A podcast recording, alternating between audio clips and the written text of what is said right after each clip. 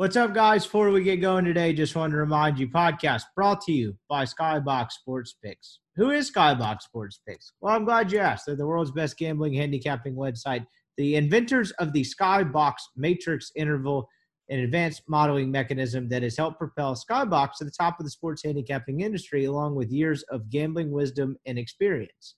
You need to go check these guys out. They just finished up a NASCAR promo for those of you new to the show, I know there's some degenerate gamblers on the message board. Uh, just making a safe assumption in that regard. You need to go check these guys at Skybox out. They just finished up a NASCAR promo where you got a month's worth of free picks. So if you subscribe to the NASCAR monthly package, you got entered into a chance to win a thousand bucks cash if they guess the race of the winner of the Coca-Cola 600 race correctly. They didn't get the winner right, but they profited it if you played the whole sheet. If you played a hundred bucks per unit, you profited nine hundred dollars. So I know the guy Rob and the guys over there may be still a little bit bitter about not picking the race right, but they made you money, what do they uh, what do they actually have to apologize for? But you need to go check these guys out. They've got baseball, basketball. You can get the weekly golf tournament picks. Their Charles Schwab picks last weekend was up on the site. They've got picks headed this weekend. You can do month long packages. I would just recommend doing the year long all sports pass. It's going to pay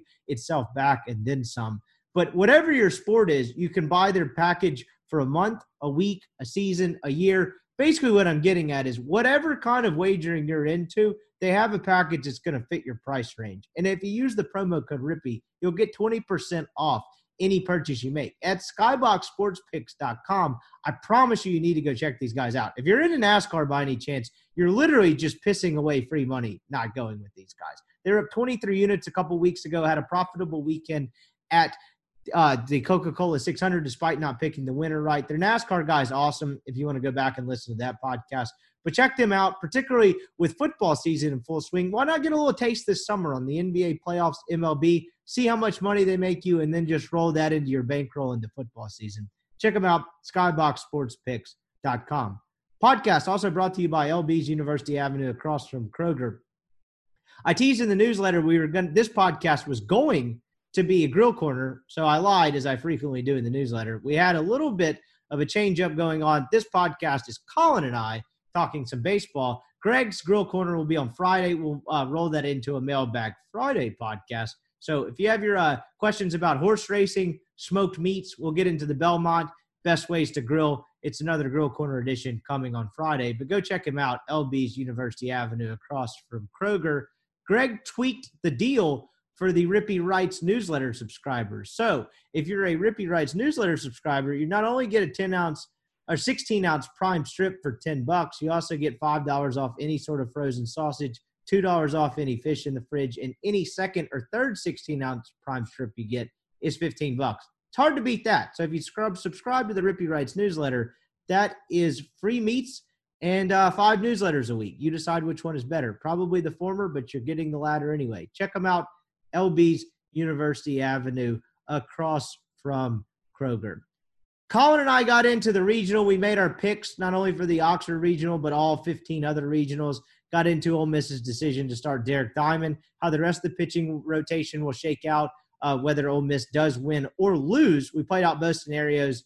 Uh, I argued the case against Derek Diamond and also argued the case for it. So basically, the antithesis of ESPN's first take. So we had that, a lot of other stuff to get into. Uh, without further ado, let's go. Rippy Writes with Brian Scott Rippy. Transcripts can be obtained by drinking a fifth of bourbon, ramming your head through some drywall, and then writing down every thought you have. What's up? Happy Wednesday night, Thursday morning, whenever you're listening to this. I am Brian Scott Rippy. On the other end of the line is Colin Brister. Appreciate you hanging out with us for another edition of the Rippy Writes podcast, Rippy Talks podcast. I got a little bit of shit on the message board about the uh, Rippy Writes podcast uh, explained there was not a ton of thought put into that one, but we had a little bit of a schedule change. I'll throw uh, Greg's Grill Corner up on Friday because Colin and I decided to go ahead and review, uh, kind of get our regional preview ready. We'll make our picks today uh, for each regional, get into Ole Miss's pitching decision and some other stuff. What's up, man? Not much, not much. Uh, we were 48 hours, a little less than that. Now it's kind of like closer to 30ish hours till uh till NCAA regionals start off. I'll be honest, I was there was part of me that uh, back in February was a little bit pessimistic we'd get here, but uh, but happy that uh that we did for sure. Yeah, and I thought they would play the season this year. I was not anticipating Ole Miss in particular. I know it hasn't been the same other places playing what effectively 75% of its season under completely normal conditions in all of SEC play. We we had no SEC weekends canceled. Like they that you if you'd have told me that 3 months ago I'd have never believed you. Um so extremely I don't know if lucky is the right word, but extremely gratifying that uh they got through this season with really I think Ole Miss lost one game to COVID, uh, the Louisiana Tech second game. But other than that, I mean, that, there's really been little to no issue. Yeah, no kidding. And like, how was it one home series? So my my parents have tickets to the games, and I knew how that process played out. I just can't remember when was it. Was there one or two home series affected by COVID, like the restrictions and the capacity limits and all that? One. Uh, they they went to Texas and then they came home for UCF and COVID. They didn't let people in for that, and then that next week it was hundred percent. That's what I thought, which is crazy to think about. So if you're headed to the games this weekend, soak it up and enjoy it because man, it wasn't so long ago that uh, it probably didn't seem possible. Anyway, let's get right into it. The big news Ole Miss uh, put out today. Uh, Mike Bianco in very I, I should say Mike Mike. Very, I was about to say in very Mike Bianco fashion, but it's not. It's just kind of weird stuff he does from time to time. Went on Matt Wyatt's radio show, which I don't mean this as a knock. It's a local radio show with a state heavy audience, and that's where he announced his starting pitcher for Friday. Yeah, yeah. Uh, because like I, I got on Twitter and then you know, look, it had been out for a little while that if you read a message board or read Ben or Chase that that they were going to start Diamond. Um, but you know, not everybody does. And I get on Twitter and I see that everybody's talking about Diamond starting. I'm like, oh well, he must have announced it. And then I saw that, uh, like you said, a, a media or a Mississippi State media heavy radio show that I like you. I mean, mentioned is listened to by mainly Mississippi State fans. Um, has reported that that they're going to throw Diamond because Mike said it on their radio show. I was like, well, uh, I guess that's one way to get it out there. He was going to announce it, I'm sure, during during the media op tomorrow. But regardless, it is kind of funny how it came out. Yeah, it is. And I, I was just kind of mostly poking fun at it. It really is what it is, is with Mike, when there's a live audience, which maybe I should have tried this in the days where I used to get the metaphorical noogie from the guy all the time. If there's a live audience going, he's almost like he is actually is more open than if it's just a bunch of us print people or online people standing around asking him questions after he's stewing after a loss. But like he's pretty open about like pitching decisions and injury stuff when you kind of put a live audience in front of him, whether he's in front of a camera I say live audience, whether he's on TV or like radio or something like that. He's a lot more open because the interviews uh, when I was at Sports Talk, he would do like Richard would just throw out who's pitching tomorrow, and he'd be like, oh, so and so, and like when we would ask, you know, twelve hours earlier on Sunday afternoon, he'd be like, I don't know. So I don't know. I just thought that was funny. So I guess kind of there's a. Well, I want to get into this from a number of different angles because I think sure. this is a fascinating decision because it was something that you and I talked about on this podcast for I mean, probably close to a month, right? I mean, right when we got to the last three weeks of SEC play, really from the Hoglund injury on. So the last two weeks of SEC play and the SEC tournament, uh, this was kind of the storyline. Was he who was he going to throw against a four seed? Uh, you know, we spent the better part of that making the case that it should not be Doug, barring one or two exceptions. You could argue that Southeastern Missouri State. Uh, did I get that full name right? Is it just Missouri? Is yes it's it's southeast. It's called SEMO. I think I have no idea. Southeast Missouri University. I don't know. We're official on this podcast. We do everything by the book. Anyway, them having an ace and Dylan Dodd, like he was probably one of the two, along with the kid of the Grand Canyon. Is there anyone else out there, four seed was, that would have been no. made this remotely uh, a a smart decision? I guess either way. No, no. I actually, you'll laugh. I actually made a list of possible four seed aces, and he was the only one remaining. Him and the guy from Grand Canyon. So, and it's funny because, you know, we spent a lot of that time talking about how this is what Mike always does. And if he does it, it's going to make people mad before the game starts. And then he has a perfectly legitimate out to kind of go what, what he's always done, which, with the exception of two times, throw his best guy the first game of the regional. It, like the, I just found it ironic the time he kind of has an actual out to where there's not necessarily a wrong move either way is when he kind of goes is forward thinking the right way to put it? I don't know. Yeah, just, absolutely it is. Yeah, because forward thinking with it. It's just funny. I, I, think it's also indicative of maybe some of the stuff that's happened earlier this year. What do you think? So, so I actually went and listened to his interview with Richard and Sports Talk and Matt Wyatt's today, and he said the same thing. And it's extremely look, we we cracked jokes about Mike Bianco before, but this is extremely logical. It's extremely forward thinking, like you said. He said, "Look, he said obviously you want to win the first game. Everybody wants to get started off on a good foot, get out to one and zero oh start." He said, "But it doesn't matter if you don't go two and zero. Oh. So we have to figure out as coaches the best way to get get this team to two and zero, and this is the best way to get this team to two and zero, in our opinion." Um, you know, so uh, that that was his thought process. It was a readily clear to me that they look this this they had talked about this before. It was apparent to me that outside of SEMO, they were always planning on holding Doug, right? they got Dodd and was like, ah, crap, we need to dig into this before we make a 100% decision. But if it would have been literally anybody else besides them in Grand Canyon, I have a sneaky suspicion that on Monday during the media interview, they'd have said Diamond's going to start on Friday. They just kind of got thrown off because of Dodd. Yeah, and the seeds were planted uh, really starting last week regarding this when it went all the way back to decision to start Doug – on Tuesday yeah. against Auburn because you pointed out that quote and I went back and listened to it or watched it, whatever form it was on as well. And I thought that was actually a little bit telling. It may not have actually been telling, but you could tell maybe subconsciously it, it was where the debate over starting Doug on Tuesday and Hoover after pitching Thursday in Athens. Mike Bianco said, I believe something to the effect of when it's a win or go home scenario, you want to fire your best bullet.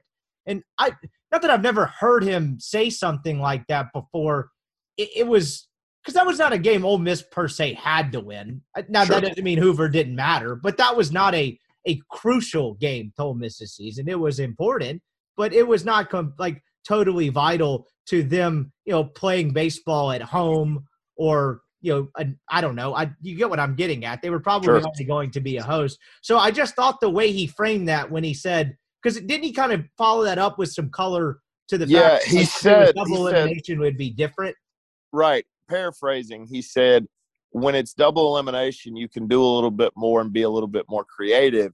But when it's win or go home, you need to fire your best bullet if it's available. And that that to me, like when he said it, I was like, oh, I thought what it, it, honestly, I and I didn't say this, but I, I thought it when it came out. It was like he's he's thinking about throwing Diamond next week, or not necessarily Diamond, but he's thinking about holding Doug next week, and that's kind of how he's going to use. You know that that's kind of what he's saying when he throws Diamond. He's giving himself a little bit of an out because right if he says, "Hey, you you know you want to throw your best bullet if he's available," well, that tells me that hey, you're going to throw Doug on a Friday night in regional. But when he comes back and says, when it's double elimination, you can be a little bit more creative. That that made my ears perk up a little bit.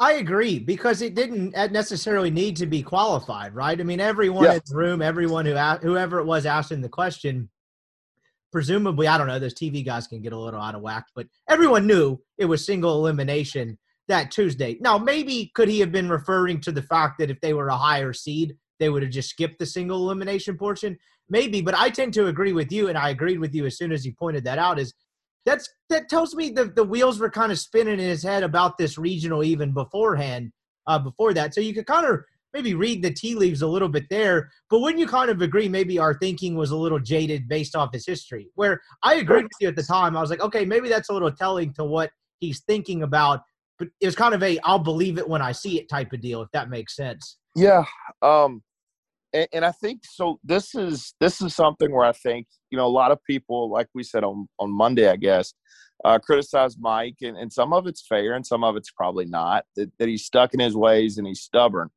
Um, there are some things that that over the last ten years or so, Mike has evolved and and adapted to. Because ten years ago, I'll give you a scenario. Uh, they went to Charlottesville, Charlottesville, and played the number one seed in in Virginia and he threw Drew Pomeranz on a Friday night against against St. John's, and they won the game. And then he had to throw his number two, who I forget. I think it maybe been Aaron Barrett against Virginia, and they they kind of got shelled. I don't think Mike Bianco in 2021 makes that decision, right? Like just come, just the way he said it. Hey, it's about going two and zero. Oh. Like I think he's evolved in this mindset of hey, it's not about going one and zero. Oh, it's it's about going two and zero. So I think you know there, there are some valid criticisms of hey he's done things this way and he's never adapted, but I kind of think this is one that we have to look at and say yeah he, he's kind of changed his mindset on that. Absolutely. And we've talked about this a bunch on this podcast about how changing his mindset and how he deals with, not deals with players, how it's kind of demeanor and kind of allowing the guys to cut loose. And the 2019 team was an embodiment of that. That story's been well covered. We don't need to rehash that right now. I, I guess I just say all of that to say he's incorporated analytics more, particularly on the pitching sure. side, as you've noted a few times.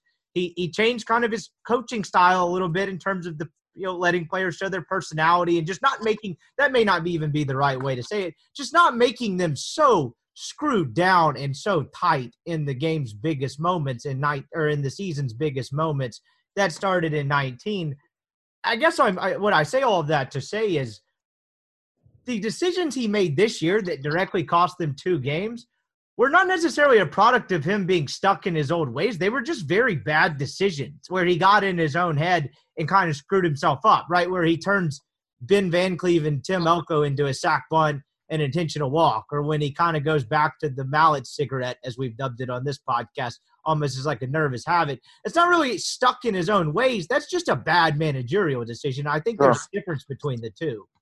Sure. Um, yeah, that's that's a good way to put it. So you know, we'll probably need to get into this. So, what does that mean for Ole Miss going forward? I mean, you, are throwing Diamond on Friday night, and and so I got on here on Monday and said I would throw Doug, and I think you know I can't. I'm not going to back away from that now, but someone did, and I think I may have said this, but but someone tweeted it. I think both of us and made a good point. Um, all right, let, let let's just be real about this. This this team, Doug Nikhazy doesn't get to lose again until the College World Series if they want to make the College World Series, right? Like that's just not an option. Um, so we're going to operate on the premise that hey, when Doug Nikhazy pitches on Saturday, they're going to win. Um, so let let's operate on that premise. Ole Miss is probably going to be in the Sunday night game, regardless of how Friday night works, because in game three, if God forbid Ole Miss did get beat on Friday night, they're going to kick the crap out of SEMO's number three. So this this situation, this scenario, kind of just if you win on Friday night now, man, you're you're really, really, really set up. I, I don't want to. I, I agree. I actually texted this to someone earlier today. I don't want to, you know, I don't want to go hot takeish on it, but you're almost like eliminating a step to some degree with this as kind of a sure thing well, as Doug been for the last little bit. Not not completely eliminate a step. I don't want to like guarantee things, but it's kind of like if you do get past Friday, you're probably winning this deal. Yeah, that's look. I get it with Tennessee Tech. Everybody's gonna say, "I remember 2018." Yeah, I do too. Um, I got a real hard time believing this offense isn't going to take care of one game if they get to two and zero. So I got two things I have I have trouble to believe. Uh, I have trouble believing Doug Nikhazy is going to lose on Saturday, and I have trouble believing this offense isn't just going to outslug somebody either on Sunday night or Monday to get to a super regional. Um, so that leaves one step, and that's Derek Diamond beating SEMO. Absolutely. And uh, we'll get before we get into that. Did you think when because we, it's funny how much we've I don't know if waffled. Waffled's not the right term. No, we've just kind of gone with how the season's gone and how it's ended up playing out because we've always left the caveat for an exception, but we did kind of bang the Derek Diamond drum for about three weeks. Then they get the tough draw and they get kind of the exception. We both decide that we'd start Doug Nikhazy. I think I still probably lean that way. I don't really have a strong opinion one way or yeah. another on this. I wrote that in the newsletter this week. I don't think there's a wrong decision to be had here. Uh, but uh, just for the sake of being consistent, I'll still say I if it were me, I'd probably run Doug Nikhazy out there. But that doesn't mean the other side of the coin is wrong. I see both sides of it. Honestly, sure. if you want to get a coin analogy, it's probably a coin flip in terms of the right path to choose. It's just funny how all of this is played out, particularly when you kind of juxtapose that with the fact that Mike Bianco being set in his ways, he has a perfectly legitimate out to throw his best guy, and he doesn't do it. Yeah, yeah. Um, so I look. I, I hope that my hope is that look. Obviously, I want Ole Miss to win on Friday night and win eight to two, and Taylor Broadway, Jack Gordy, and Brandon Johnson never pick up a baseball. my hope is though, if God forbid something does go to hell on Friday night, that people don't run to message boards and run to Twitter and, and crucify Mike for making the decision. Like there, there is no in no world is this decision a wrong one. Like you can disagree, say, hey, they need to throw a duck, okay, but there is this this decision. I can tell you was I, or I presume I don't know. I'm not in those office, but but you know they spent two days making it. This this decision didn't really come out until Wednesday. Uh, it's been well thought out, well calculated, and you look. It, hopefully, it works out, and I suspect that that it will. Um, but I, I just hope, if God forbid something happens, it's just not a crucifixion of Mike. This is the ultimate hindsight 2020, right? Because Guy, if, if it does not go well for Ole Miss on Friday, uh, guy that, that that's going to crucify Mike on whatever platform he wants to uh, is literally just playing the result. I mean, that would be the definition sure. of playing the result because, like you mentioned, there's no wrong decision here. You mentioned on Monday's show that the fact that they were still thinking about it and didn't announce it led you to believe that it was going to be Derek Diamond. I kind of like not talked you off the ledge, but I wasn't there quite yet. But you just figured the more and more they thought about it, the less and less likely it was they would probably go with Doug. Like I didn't necessarily see an advantage to them announcing it on Monday. I thought it was yeah. a savvy move to spend more time thinking about it. But the more and more I thought about it, I imagine it may have been the same way with Mike. Is like the longer you think about it, you're probably going with the riskier strategy, but the one that's not necessarily the most obvious. So when my my advocation for Mike saying, "Hey, I, I you know I'm not sure what we're going to do yet," was, "Hey, I think he's thinking about throwing Diamond." That was incorrect, though, right? Because you look at this, and I think the reason he didn't announce it was because he was thinking about throwing Doug. I think they had planned for a while to hold Doug, and it came to, "Hey, we've got Dylan Dodd, we got a top 120 prospect on the mound. Maybe we need to rethink that." Like, I think the time to think was reconsidering their decision that they had probably already made to hold Derek. You know, that's a great point. And I, I had not thought about it that way until just now. That's a great point. So you're saying, because based off what we just kind of rehashed earlier in his quote heading into Hoover and all that, you're saying that he probably had that on his mind for a while, particularly with the way this team looked for two and a half weeks uh, before that. You know, they, they, they struggle a little bit starting pitching wise immediately after Hoglund left, right? I mean, Diamond yeah. gets shelled by Vanderbilt. Uh, and McDaniel didn't really do himself any favors in that start. He wasn't awful, but he wasn't great. And then they were okay. Both of them were okay against Georgia. I say that. Yeah. McDaniel was no, D- McDaniel wasn't. wasn't yeah, okay. Diamond was okay. McDaniel was bad. So you're, I agree with that. You're kind of now that I think about it, you're kind of saying that's probably in the back of his head with the way this team kind of looked for two weeks, and then the fact that they do get Dodd, they kind of balk on it to maybe go back to Nikhazy and ended up sticking with what you're saying is probably their original thought yeah, it was, you know, just kind of from reading the tea leaves and, and you know, it, it I, just kind of think that they had already decided, hey, we're going to hold Doug and, and throw Diamond. Um, I guess, I guess, you know, I did, I guess they could have thrown McDaniel or whoever. Uh, I, they were going to hold Doug, and then, like I said, I think that Dodd kind of screwed it up. They needed to dig into SEMO and see. I don't necessarily think they dig. I don't necessarily think they made the decision based off Dodd. I think they made the decision of okay, can these guys hit enough to pose a problem if he pitches well? The reality is they really can't or shouldn't. Uh, they've got four guys that can hit. Um, one of them strikes, and one of those four strikes out about 38% of the time and just hits a bunch of home runs and gets a bunch of OVC pitching, which tells me he's going to struggle with real velocity on Friday night. Um, yeah, I, I, think they dug into SEMO's hitters and said, all right, look, it, it, Derek's got to shut somebody down. We got to win a game with him on the mound. And I think our best opportunity to do that is against Southeast Missouri last thing before we kind of get into how this could potentially play out sure. in your in your mind let's just say now that now we're operating under the assumption that they had arrived at this maybe a week or two beforehand maybe even longer than that who knows just from the time gunner went down somewhere in there they decided uh, on the idea of holding doug Nikhazy. do you think they stand firm in that line of thinking if diamond gets absolutely shredded by vanderbilt do you think that changes anything in hoover um I think they throw Drew McDaniel. Really? I, I think, I, yeah, I think they throw somebody that's not Doug Nikhazy. I do. I, I, think they. I mean, maybe I'm wrong. I, I could absolutely be wrong. I think they would have tried to find something as far as a starter goes. Um, I think that just kind of, you know, listening to Mike and, and reading some tea leaves that they had planned on holding Doug for a while. Um, and you know, I, I think even if so, even if Derek struggles against Vandy Vanderbilt, right? Um, I think he still would have been a good matchup against SEMO because of the velocity that he possesses. Um, and, and, they've not seen that in OVC. I mean, we're talking about now a team that has a 750 OPS and OVC play, and that's a very offensive league against a bunch of really bad pitchers. I'll just say that. Um, you know, I, I have real doubts that they could have – yeah, I mean, it probably makes the decision a little murkier, but right. But, you know, when we talk about Mike's mindset of, hey, I've got to do whatever I got to do to get to 2 and 0, doesn't that give you even more reason to hold Doug if you don't have trust in Derek Diamond? Because if you don't have trust in him, then who in God's name is going to go beat Florida State or Southern Miss?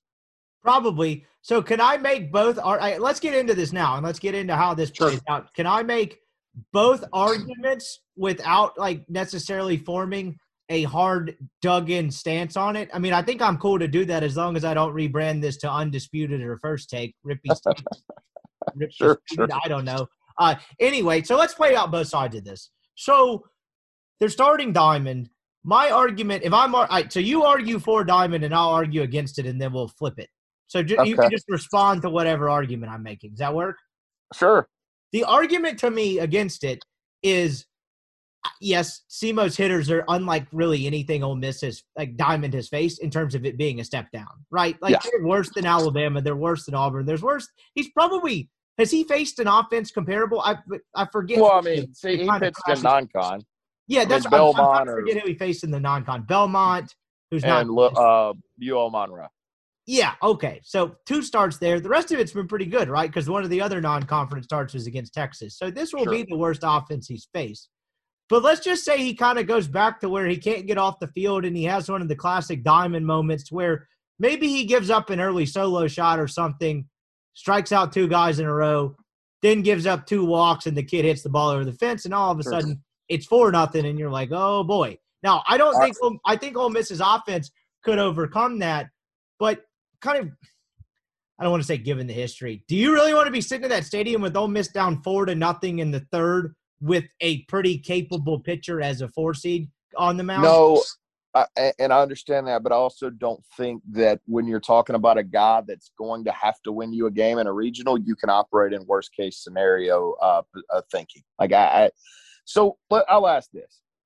Obviously, they're not going to let Derek Diamond pitch them out of the game on Friday night. Is that fair? They, they will get him off that mound if he's going to pitch them out of the game, right?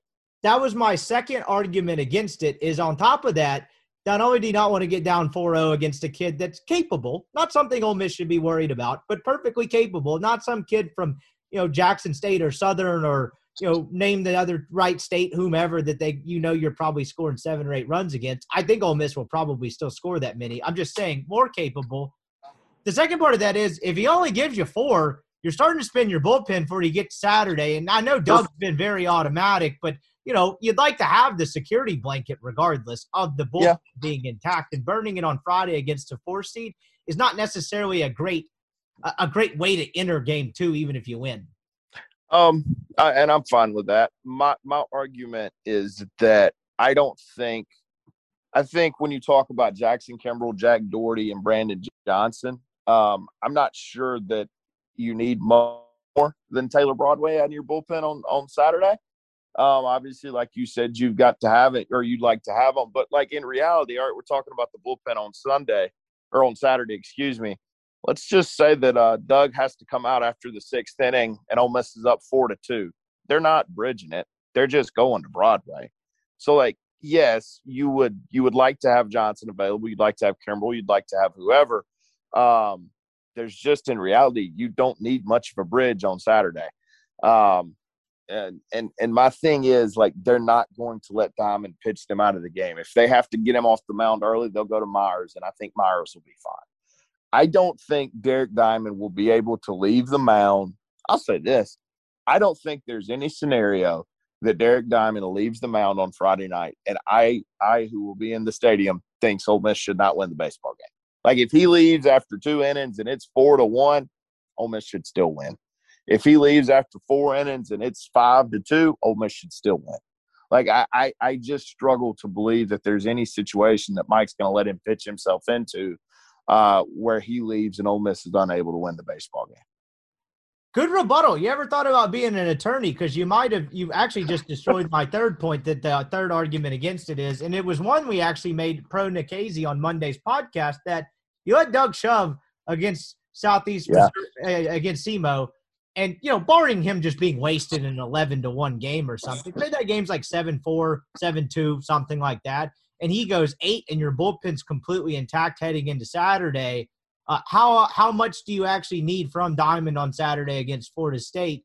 Uh, against Florida State or Southern Miss, but really that's just the opposite sides of different coin. Like the that's really the, the inverse of what would happen on Friday, right? You have the bull, full bullpen available to you on Friday if Diamond is not very good, and it's probably happening against a weaker offense. So it's really kind of the same argument. Now, now that I'm done arguing against Derek Diamond, which I don't actually believe half of that, just posing the argument against it.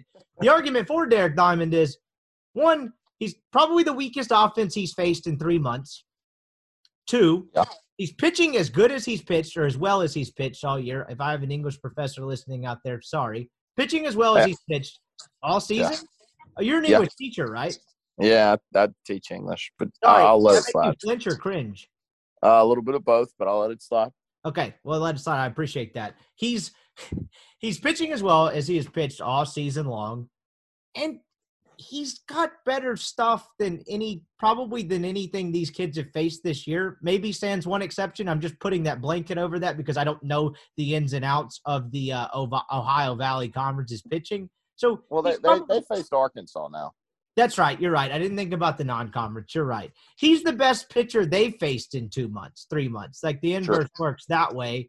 And like you said, if you get him five, you're still in a position to win. And the offense is probably going to hit this kid. So that's the argument for him, which in totality leads to the fact that if he's good, and Ole Miss wins without, you know, using like three arms in their bullpen or something crazy like that, you know, good luck to Southern or Florida State. Like the best version of this Ole Miss baseball team is is absolutely when Doug Nikhazy's on the mound. You know, if you if you want to have the second, you know, nuclear bomb to drop on the opponent, it's having a fully rested bullpen or close to it.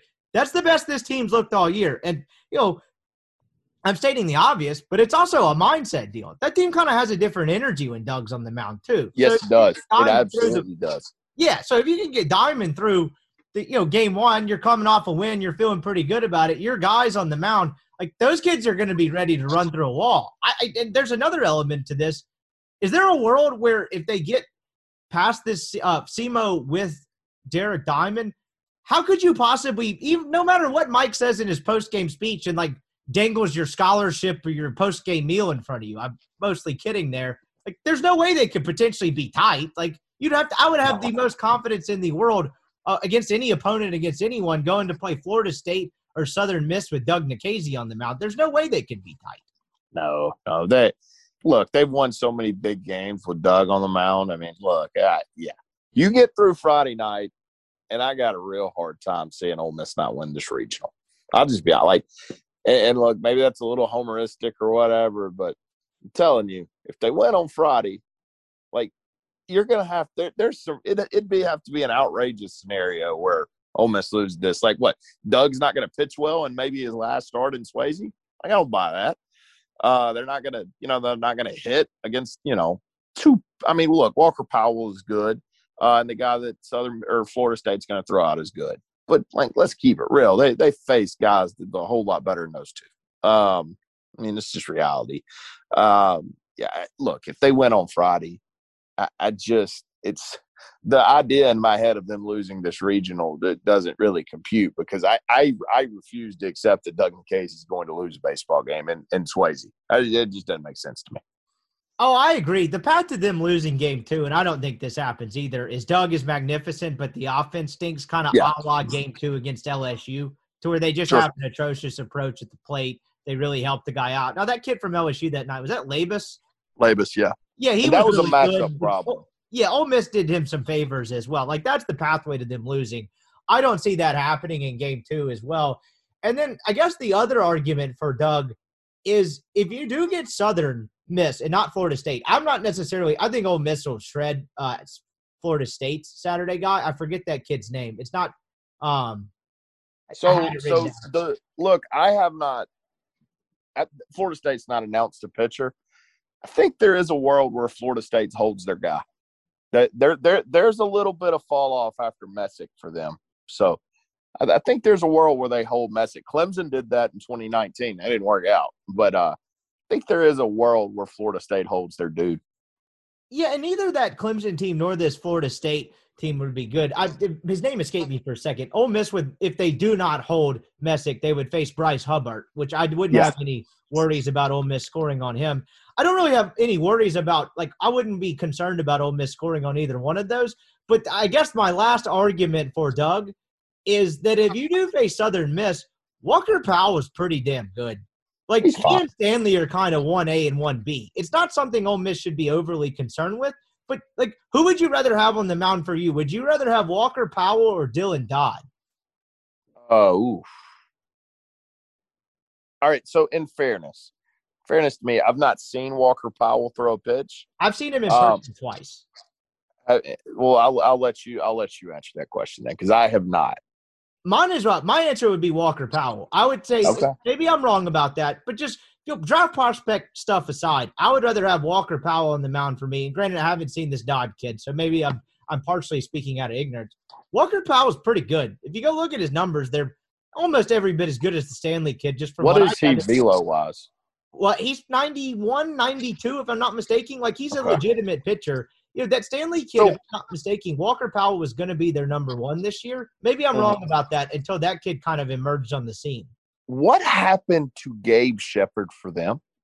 Do you remember that name? He started their Friday game in Baton Rouge in the 19 regional, and he has thrown 0.2 innings this year, and it doesn't look like he's injured. Gabe Shepard, was he the two way kid? I think so. But I, I, he started on Friday in the Baton Rouge Regional when they beat Arizona, or I think they actually lost. Uh, they lost to Arizona State. He was their Friday guy as a true freshman, and I have no idea what has happened to that kid. That uh, that might be a good question to ask. I don't know, but, but be that as it may, I'll uh, I'll work on the Google machine on that one later because I had not heard that name in a couple years. I think Walker Powell is pretty good. Kid's a pretty good Okay. competitor as well. So the other argument for Doug is, would you rather have Doug go opposite of Dylan Dodd or Walker Powell? And the answer to me, I'd rather have him against Walker Powell because I think he's pretty good. I think that kid throws really well. I think he's kind of not a poor man's Doug in terms of how they pitch, but he's a pretty damn good competitor and he's feisty. And if you look at the numbers, but the numbers between he and Hunter Stanley are not really that different. It's kind of a one A one B type scenario. And just looking at it on the surface, I bet Southern was in SOB in those two uh, seven inning. You know, the C-USA did the four gamers where you'd have the Yeah. two seven innings on Saturday. I don't know if they ever held Stanley for one of them, but if Stanley and Powell pitched on the same day, that's tough sledding for the other two guys. But anyway, that's the last argument I think I had for Doug is if you do in fact face Walker Powell, that kid's pretty good. Uh, and so I think I'd rather have my best guy on the mound against him rather than Dylan Dodd. Sure. Um, yeah, I think I think that's kind of Mike's mindset too. Is like, look, hey, win or lose, I got to play Florida State or Southern Miss on Saturday, and I need Doug for that. Um, so I think that that's kind of just what won out, what kind of made them make the decision. I hope, and look, obviously, I want Ole Miss to win the regional, but I hope that this decision works out. So because the last two times Mike's made it, it hasn't worked. And you know, in 04, they held their ace and they scored zero runs. I mean, obviously, that's not going to work out. 13, they held Wahl and it didn't work out. I'm hopeful that this year it does because I, I don't want them to look back next year and say, oh well, we don't need to we don't need to hold our ace because the four seed beat us every time we've done it. Uh, well, technically it was a three seed and 13, but yeah, I, I I I think it's going to work out. I think Ole Miss is going to get out of Friday relatively unscathed, um, and and I think that's going to wind up being you know what makes this be a pretty successful weekend for the Rebels. Yeah, so if you'll forget, and you actually probably have seen Walker Powell pitch, he was the kid at the very beginning of 19 that threw the uh, seven and two thirds five hit shutout against State. Oh, okay. Went Okay, seven, five and a good. third against seven two uh two in uh five and a third innings of two run ball on seven. You got to remember now. You got to remember uh, the coach from state was over there on his phone. So It's tough. Oh, I for, no, no, no. That was 18. That was 18. We got Lemonis No. Oh, was Lemonis 19? I'm- Okay, you're right. think- You're yeah, right. Lemonis has right. taken him to Omaha once. Yeah, he went 19. You're right. I'm sorry. Sorry to Andy Andy Cannizaro. My bad. You were just dying to make that joke, and I would have I gladly beat you to it. Like that, that, that, that was well played despite it. But kid's pretty good. Like he's very capable. So that was kind of my evidence against that. And then I think he actually has pitched against Ole Miss once, but I keep trying to look that up, and Southern's website is not helping me out. But anyway, that's uh not great podcasting. So be that as it may, let's play the flip side of this. What if Ole Miss loses on uh, Friday night? What are you going the rest of the way? Obviously, it's Doug on Saturday against the loser of Florida State Southern Miss. And then you go McDaniel if you win that game in the first game on Sunday, Myers on Sunday night. Just play it out from there. I mean, it'd be Adcock on Monday. I guess Yeah, there's no other option. No, I mean, you could bring Diamond back for some relief stuff. Uh, I mean, you can bring Diamond back to start if you wanted to. Um, but I mean, Adcock's going to figure into that. Um, I don't know. I mean, look, I, I, think this team can get out of a loser's bracket. I think this team is the only team that can get out of a loser's bracket um, in this regional. But it, it would not be a fun experience. It would be some stomach ulcers to be had. Yeah, and that's one of those deals. If they do end up, if, say they do lose to Southeast Missouri on Friday night, Oh, the offense can't have a bad night the rest of the way. No, no, Like you got to play four pretty perfect game, not perfect. You got to have really four really Well- strong performance offensively. Sure, but here's reality too. Now, like I mean, we talk about Doug not losing on Saturday. Okay, you lose to SEMO, right? Well, Doug's gonna kick the crap out of Florida State on on Saturday or, or Southern because he's not gonna let his season end on his shoulders. That's what's gonna happen. Okay, that's what's gonna happen if Ole Miss goes zero and one. All right. Well, on Sunday afternoon, you're playing SEMO, right? Well, so all right, let's let's actually discuss this, right? So if Ole Miss, God forbid, um, loses on Friday night, SEMO and Southern Miss playing that winners bracket game, you're rooting for SEMO to to to get out of that, right? Because you want to be you want to have to beat SEMO twice, not USM. Um, so Florida State, Doug beats Florida State, and then you play a game to get to Sunday night against Southern Miss on Friday or Sunday afternoon. That would be best case if you were to get beat on Friday night. Yeah, absolutely. If you do get beat on Friday night, you're rooting for SEMO until you see them again, which obviously, like you said, is one game. Yeah. Well, no, you you'd want you'd have to beat SEMO twice. You would have to beat them twice, but I'm saying until you see them again. You're rooting Right. against Southern. I just So- made that way too complicated. Right. Um, if God forbid, again, you do get beat on Friday night, I feel like if Ole Miss could get by Florida State and Southern Miss, they would be perfectly fine to win the regional after that. Like, I don't think SEMO's beating Ole Miss uh, again with their third and fourth pitches. I guess they could bring Dodd back on Monday. Just one last note on Walker Powell, as I just kind of had what I had of his game log uh, left. He went a complete game five times in 2019. Pretty good. That's pretty good. Went eight another two times and seven a handful after that. That uh that seems pretty good. I was trying to look at what he went this year. One, two, three, four. Four complete games in conference play. Granted, those are seven innings. So anyway, I don't need to hammer that point home. I just found that kind of fascinating. that- Threw, threw no hitters this year. They did. Uh, He did. I just found it fascinating. They let him go uh, nine innings four times in 2019. So that seems pretty good, or five times, whatever the hell it is. Pretty impressive. What So- did he do? So, if you have his game log, what did he do in the regional in 19? I guess it would be his last start. Set, uh, in 19, he played. He went five and a third of two run ball and seven hits against LSU. See, that's kind of what I think he'd do in Oxford. And then they'd go to the bullpen and it wouldn't go well. And there's really nothing else throughout the rest of his career. At least I can't go back. He's been there since 17, so he's kind of. I think he's a fifth year senior guy. The only other start to kind of compare it to would be that start against Mississippi State, but you know that's a 55 degree day in February, and hell, he only had two strikeouts when he went seven and two thirds. So anyway, uh, he went seven and two thirds on 77 pitches. That's uh, pretty economical there. That is economical. So anyway, so playing it out, yeah, I think Ole Miss could get through the losers bracket. You're right, but you know, particularly after Doug leaves the mound, those next couple games, you're going to need uh, a pretty strong offensive performance. But uh, anyway, I is there any other angle you want to hit on this? I feel like we covered that up pretty uh pretty good. I think Derek Diamond will pitch well, and I think Ole Miss will absolutely get by uh, Southeast Missouri on Friday night. I just uh, I don't know if I was surprised by the decision. I just figured if Mike Bianco kind of had it out to start his guy, he might go that way. And uh, you know, to his credit, he did not. Yeah.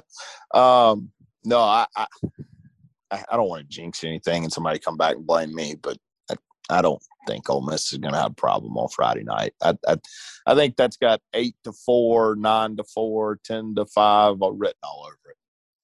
I think so uh, as well, and that might be happening as I get to the stadium. I fly into Memphis. I land. At So like- we are going to a game.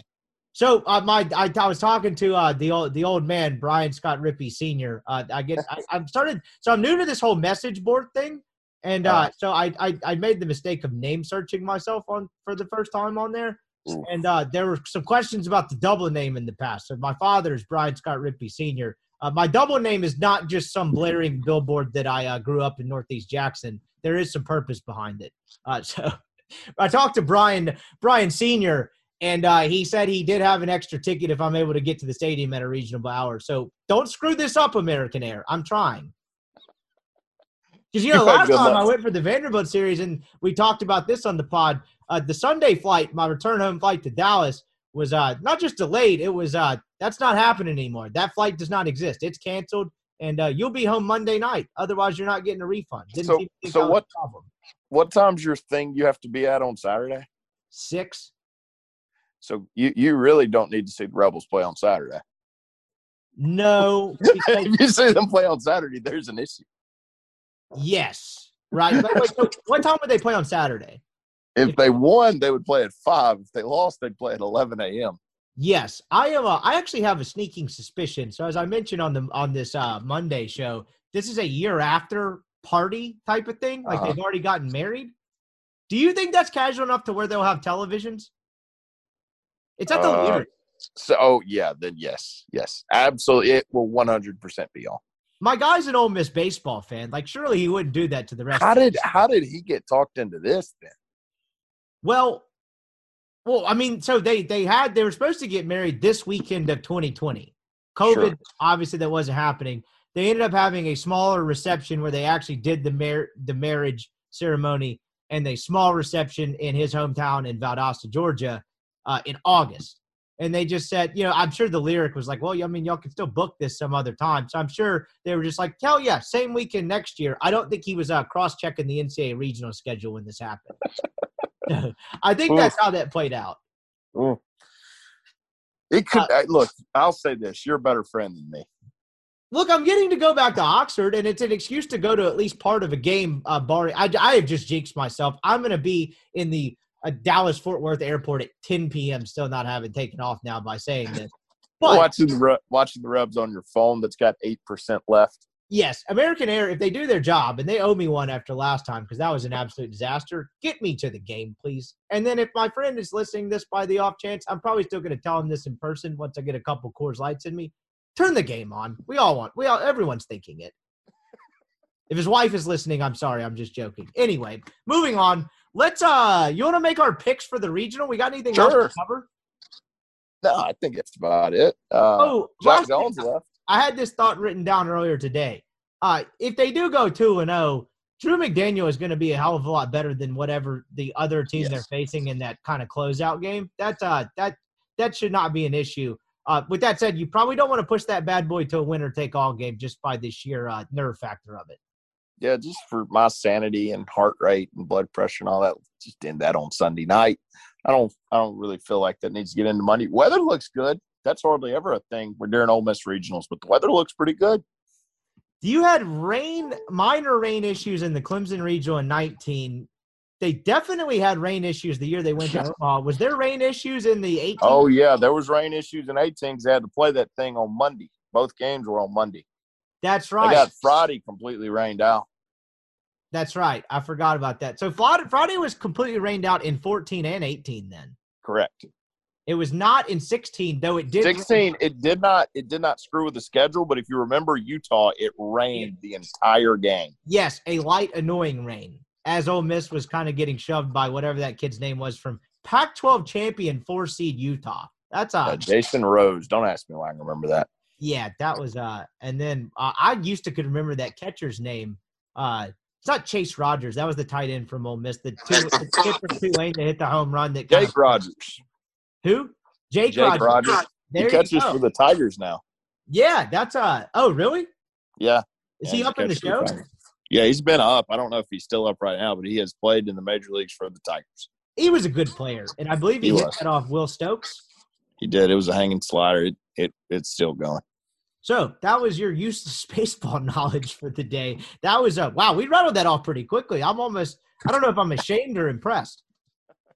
So let's uh let's we said we'd make our picks. We decided to modify this a little bit because this is not like you know your uh your Obama going on ESPN and filling out his bracket in Sharpie. This gets a little bit weirder. So why don't we just take it week by week? You want to make our regional picks and then we'll reevaluate the situation next week. How about here's the promise to the people and the newsletter the new listeners, I should say, uh, probably don't know this. We made SEC picks all year, and there was one man responsible for tallying the results.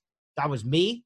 And I did, I tallied the results, a grand total. Let me add it up, tally this zero times. We would just make the picks and then not add them up. How about I promise to add them up this time? Sounds like a winner. Honestly, that you really can't teach that work ethic. So, anyway, let's pull this up. I guess we could just start in Oxford. Well, yeah. Um. Anyway, the uh. Let's see. Oh yeah, yeah, yeah. Sorry. Yeah, that's a good point. I you I cut out there for a half second. I didn't hear you said. Yeah, start in Oxford. I'll go Ole Miss through the regional. Yeah, I'm going Ole Miss three now. I just don't think this is as bad of a draw as it was made. The initial shock factor, not manufactured outrage. You know, they did kind of get get get screwed. I mean, you're not getting a complete cakewalk four seed, but outside Just- of that, it's not anything outrageous. A lot of it was juxtaposed with what what happened in Starkville. Yeah, that is that that, and that's only natural. Uh, talk about that. Good lord, they uh they, they lucked out. Uh, oh no, we have one more topic to get to before the picks. I am so glad you said that. Do you remember what I texted you earlier today? Uh, oh yeah, the RPI thing. So I I, I tend to not. I, I, having a desk job and not being on Twitter for my livelihood has been a great thing for uh, the space between the ears up here. So I am not really akin to the minutia of Egg Bowl Twitter much anymore. But I did get tagged in a couple of things regarding whether RPI is an indicator of how tough your regional is. And of course, anyone with half a brain knows that it's maybe a slight gauge. It's it's a, it's a compass, but not a roadmap So in terms of The, how uh, difficult it is.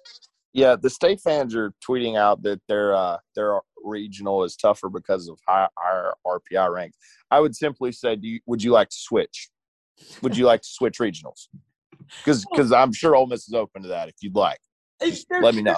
There's a qualifier to this. It's the internet state fans, which is this, you know, and Sure, sure, sure, the sure. same coin of the old internet Ole Miss fans. I guarantee the majority of rational state people realize they got a pretty good draw, which you enjoy it, right? Like Ole Miss got a great draw in 2019, right? Those, that, Yeah. that Illinois team, that Clemson team, they weren't any good. Sure. And It's like so, just you know, but we we covered this on Monday. The the the lack of rhyme or reason to how they disperse the seedings after the host and stuff to the regionals is just kind of mm-hmm. dumb. So enjoy it. But anyway, it's kind of the fringe internet argument going on. But it actually spawned a decent thought from me, which is rare. I texted you. Is there a way we, and I say collective we, not literally us, because uh, I we, we don't have enough time, could we come up with a more efficient version of the college basketball net? And the best way to phrase that is is there a metric we could come up with that's more accurate engaging teams than RPI? Because I think anyone would agree RPI in both basketball and baseball is flawed. And this might be the best time to have this conversation given this weird COVID year where RPI is kind of jacked up as is. And there might not be a better person to ask than you. So the floor is yours. Uh, so yeah there is there is a way to come up with a better metric i'm not smart enough to be the one to figure that out um, so some things on rpi i think if i think when you talk about rpi this year i think when you were gauging sec teams against each other and big 12 teams against each other and pac 12 teams against each other it was fine uh, because those guys there was enough cross uh, pollination to hey those guys plays out of their league they you know they were fine. When we talk about the ACC, who only played two weekends out of conference, and the Big Ten, who didn't play out of conference, and the MAAC, who somehow wound up with Fairfield at two, um, you know, it, then it's not. Um, but that that's a lot of COVID issues. So I think the if we're talking about RPI from a standpoint of uh, what could we do to make it a better metric? Is there a better metric? I think it's important to gauge it from 2019, uh, the last full year that everything was kind of regular. And here's the thing with RPI, and I used to not be in this camp. The RPI is in, inherently screwy to West Coast teams because they can't really play a ton of midweek and non-conference games against good opponents. Whereas Ole Miss can call up, you know, if they wanted to, they could call UL Lafayette. They could call South Alabama. Um, same with State. There's not really those opportunities in the West. So the RPI is already going to be inherently flawed um, to those teams because of you're you're kind of limited on the teams you can play midweek and non-conference, especially midweek though. Um, so is there a better metric? Currently no not really. It would take some work. You would have to and i'm not sure how you would do offensive efficiency and defensive efficiency uh, because that's part of the net right? Um, yeah there is a way to do it better. Do people care enough about college baseball to come up with that metric? Because when we talk about the net right like it wasn't just hey let's create this better metric. Like there was there was things you know like Sagarin and, and KenPom that kind of led to that, and there's not really right. that thing in college baseball. Well, and you you couldn't do defensive efficiency in college. Yeah, baseball. I mean, right? Like that that would that, that's literally just opening it up for like inside jobs between coaches and stuff. I mean, sure. If you did that, nothing would be an error. You right. could have a dribbler back to the pitcher. That guy could take the ball, put it in his glove, and boot it behind home plate in the stands, and they'd be like infield single. Like, but I get what you're saying. Like, there there probably is a way to do it. Does any? We may have some nerds listen to this. If there are any nerds out there that want to come up with this, I will pay you tens of dollars.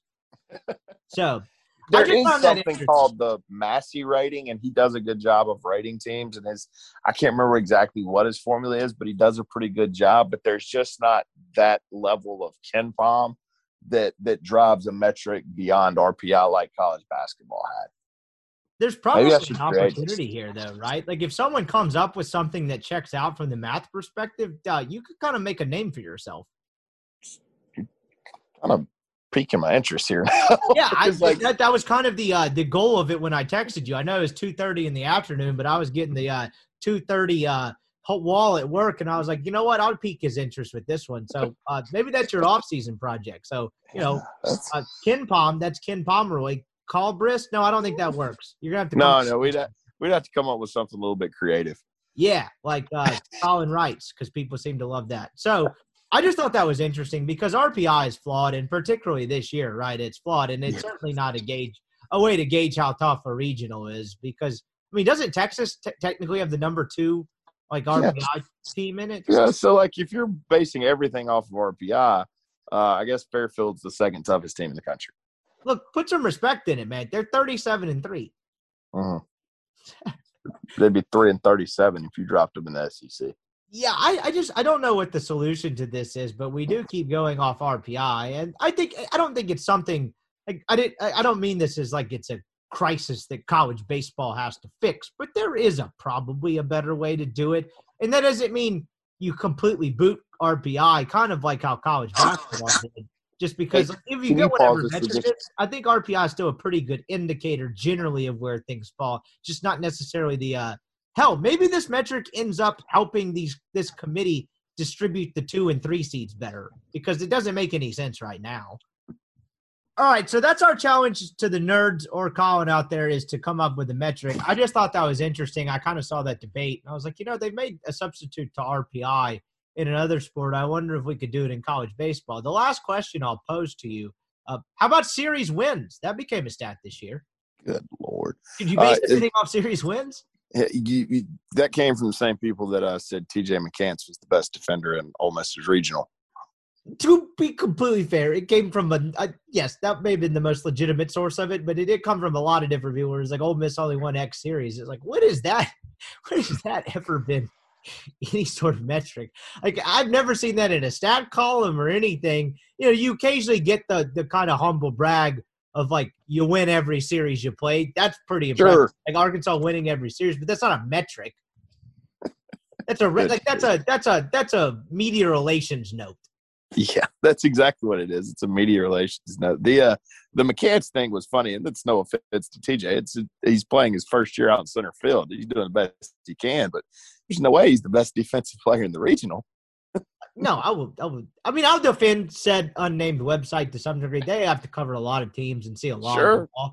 But I mean, you had an obvious one sitting right there for you. If a bad defensive team with an elite catcher, can't you just say, "Oh, look, this kid throws out everyone"?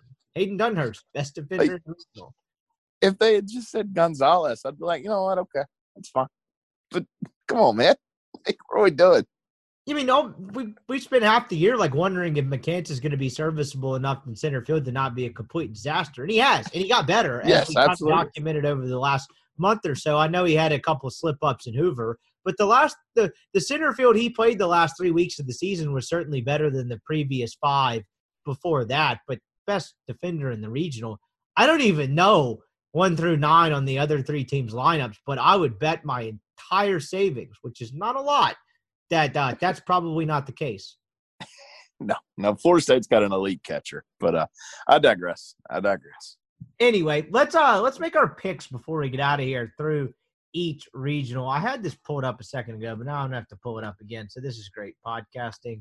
Baseball field of 64. Should I write a column about how I should go to 68? Should we get a playing tournament going Oh dear God, for college? we can play that on Monday and Tuesday. That'd be fun. That actually would be a hell of a lot of fun, and I don't know, it may help with the snubs. Like you know, you haven't had as big big of gripes about snubs. I feel like lately. All right, here we go. So I got it up. We'll just start from the top, and we'll go all the way to the bottom and over. Fayetteville Regional, Arkansas, NJIT, Nebraska, and Northeastern. Uh, Arkansas three and out. think so too. Easy. La- uh, Ruston Regional, Louisiana Tech, Rider, NC State, and Alabama. NC State. Okay, actually, like La Tech, I think they will get to the regional. I actually think they'll give Arkansas one hell of a fight in a super. Sounds like a winner to me. I hope they get through. They got a kid from my high school on the team. That's pretty awesome. They got a good club. Uh, they hit the hell out of the ball. Let's. See. They do. They do. It's kind of is there. I mean, I hate to just say dir- directional Louisiana school. They're similar. It does not remind you a lot of that ULL team Ole Miss faced. It does. It does. They don't have quite the pitching that ULL had. Right, minus the beards too. Uh, yeah. Palo Alto Regional, Stanford, North Dakota State, Irvine, and Nevada. Irvine. Okay, I can fully admit I don't know a ton about this regional, so I'll go Stanford. Why not? Keep I going. watched Stanford play Oregon State last weekend because I was rooting for Ole Miss to get a national seat. It's not a great baseball team. Well, you know, I look West Coast biased. You never just really know. But like, Sure. remember to the last time we had a tournament? You remember who the number one overall seed was? Uh, Vanderbilt. Wasn't it? Okay, eighteen then. UCLA. Uh, it was. Oh, was it? Yeah, they got. Yeah. No, it was. It was UCLA in, in 19 too, and they got put out by Michigan. yeah. Yes, that's what I was referring to. I thought that was 18. Yeah, not uh, not great. Uh, Texas Tech, uh, Lubbock Regional, Texas Tech, the Troops, Army, uh, UCLA, and North Carolina. UCLA. I'm going UCLA too. Tucson Regional. This would be interesting to some Ole Miss fans. Arizona, Grand Canyon, Oklahoma State, and UC Santa Barbara. I will go with the Oklahoma State Cowboys. I, am too. I am too. So you think if Ole Miss makes it through a regional, they're playing at home again? I do. I absolutely do. I agree as well. Uh, Greenville, South Carolina regional, or maybe no, this is Greenville, North Carolina. Apologies to Cliff Godwin. East Carolina hosting Norfolk State, Charlotte, and Maryland. East Carolina. I'll go Charlotte. Okay. Vanderbilt National Regional. Let's just stop. Just, Yeah, just stop. yeah. Vanderbilt. They're honestly set up better for a super too, which is the scary part. And Yeah. that's, honestly, that's probably you had this point earlier in the week, and I agree as well. You know, for saying Hoover didn't end up mattering for Ole Miss, uh, you don't want to get paired with uh, that or what Arkansas or I mean, name the third. Tennessee. Yeah, that you would want no part of that. The fact that they get Arizona is a huge plus. You didn't want to go to Knoxville or Nashville or Fayetteville. Austin Regional, Southern Arizona State, Fairfield, and of course Texas. I just admitted their name. So if you're Texas, this is the kind of the thing where I said, you know, if you get a tough two seed, you want a tough three seed. Texas has to be a little pissed off because I'm sure Arizona State looks at Fairfield and is like, I am not throwing our ace against that. Um, so now Texas has to deal with with uh, Uh, Arizona State's ace. It'll be fine because Ty Madden's really good, and I'm sure Texas is holding him. Uh, Texas is going to get through it, but they, they got to be a little upset. You took the words out of my mouth with the second part of that, right? As much as I kind of rib, ribbed you about the Fairfield thing, like that does suck, right? I mean, that's a that not a cakewalk, but like Arizona would be absolutely bonkers to throw their ace against Fairfield in the two three. I mean, you can make the argument Arizona State of a non-hosting team got the best draw of anyone in this tournament. Yeah, probably could actually. Well, besides Old Dominion, but yeah. Yes, uh, Florida, uh, Gainesville Regional, Florida, USF, Miami, and South Alabama. Uh, Florida. I think Florida as well. I think they're playing good baseball. South Bend Regional, Notre Dame, Central Michigan, UConn, and Michigan. I'm going to have an opinion that not a lot of people are going to like. I think Notre Dame's pretty good. I think Notre Dame's getting out of there. You've said that for a couple weeks. Make the case. I mean, they, they look. So there's a football mindset with this, right? Like everybody sees Notre Dame, oh, they're overrated. I'm telling you now, this team can pitch it. Things swinging enough. You don't just win the ACC by accident either. Um, I don't know. I, I think they're going to go to Starkville here in a few weeks or two weeks and, and give State an issue. I don't, not necessarily saying they're going to win it, but I don't think State's going to owe and to them either.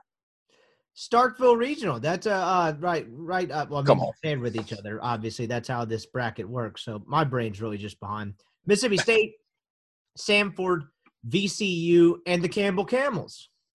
You know, State. I think State three and zero too. Uh, I have a personal rooting interest in the Campbell Camels because I've really enjoyed saying that on this podcast. Their logo's sick. I'm a rooting interest for three of the four teams in that regional. If Campbell Camels win that regional, I will smoke an entire pack of Campbell Crushes in. I will donate to anyone's athletic department that is not Mississippi State if they win that regional.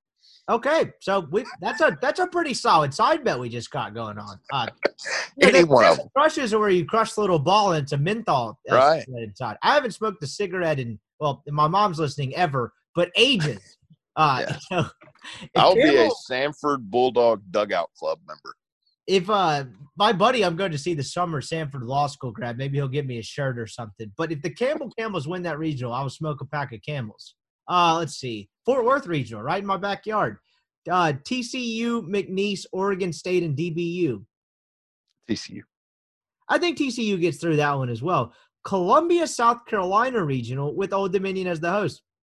Old, Old Dominion, Dominion. Jacksonville, South Carolina, and Virginia. Old Dominion. Yeah, I read a headline that South Carolina had the arms to get to Omaha. Uh, I don't know about that, so I'm going to go. No, they don't. I'm going to go no, with the. Monarchs. They don't. Oregon. They the arms. oh, go ahead. No, I was just saying they don't have the arms to get out of this regional. Yeah, I kind of agree with that as well. Uh, Eugene regional, Oregon, Central Connecticut State, Gonzaga, and LSU. Uh, people are doing the LSU thing. I, I just don't think they're good enough. Oregon. Uh, how about Gonzaga? Okay. I'm fine with that. I don't think it's LSU. There, if Paul Mainieri was not retiring, would anyone pick this LSU team? No. Last one, Knoxville Regional, Tennessee, Wright State, Duke, and Liberty. So I'm going to go Tennessee, but I think if there's anyone that I'm wrong on, I think it would be Tennessee first. Um, I think Tennessee gets out of there, but I don't think it's a fun experience. No, they uh they talk about people being mad. Like they got jobbed on that as well. I will go with the Tennessee Volunteers as well because I just think they're that good. I mean, I think Yeah. they could have won, not could have. They won the SEC East with Vanderbilt in it. They went to the SEC title game and really just ran into kind of a buzzsaw Arkansas team and took them to the wire. Uh, I think they're really good. Uh, I think they got an unfortunate draw, but I, I I will take them through that. But they have to show up, which to their credit they have all year. They're really good. So that's our picks. We'll actually revisit them now that we uh, actually have it. Uh, you know, we're official these days. We sold the company. We've gone global over here at Rippy Light. So I will actually get out uh, the old abacus and calculator and uh, tally up our picks at the end of the week, and then we'll uh, reevaluate after the supers. I uh, I think that's everything we had. Um, I wrote about Jacquez Jones transferring in the newsletter. There's no need for us to hit on that in this baseball podcast. Maybe later on the week. We'll see. Um, anything else you want to hit? No, I think that's about it. I think that's about it. The next time we do a podcast, we'll either Ole Miss will either be two games away from Omaha, or I'll probably need consoling. I was about to say it will be a season wrap up, or Ole Miss will be on the precipice of heading to Omaha, Nebraska. I tend to lean towards the latter versus the former, but we. Absolutely.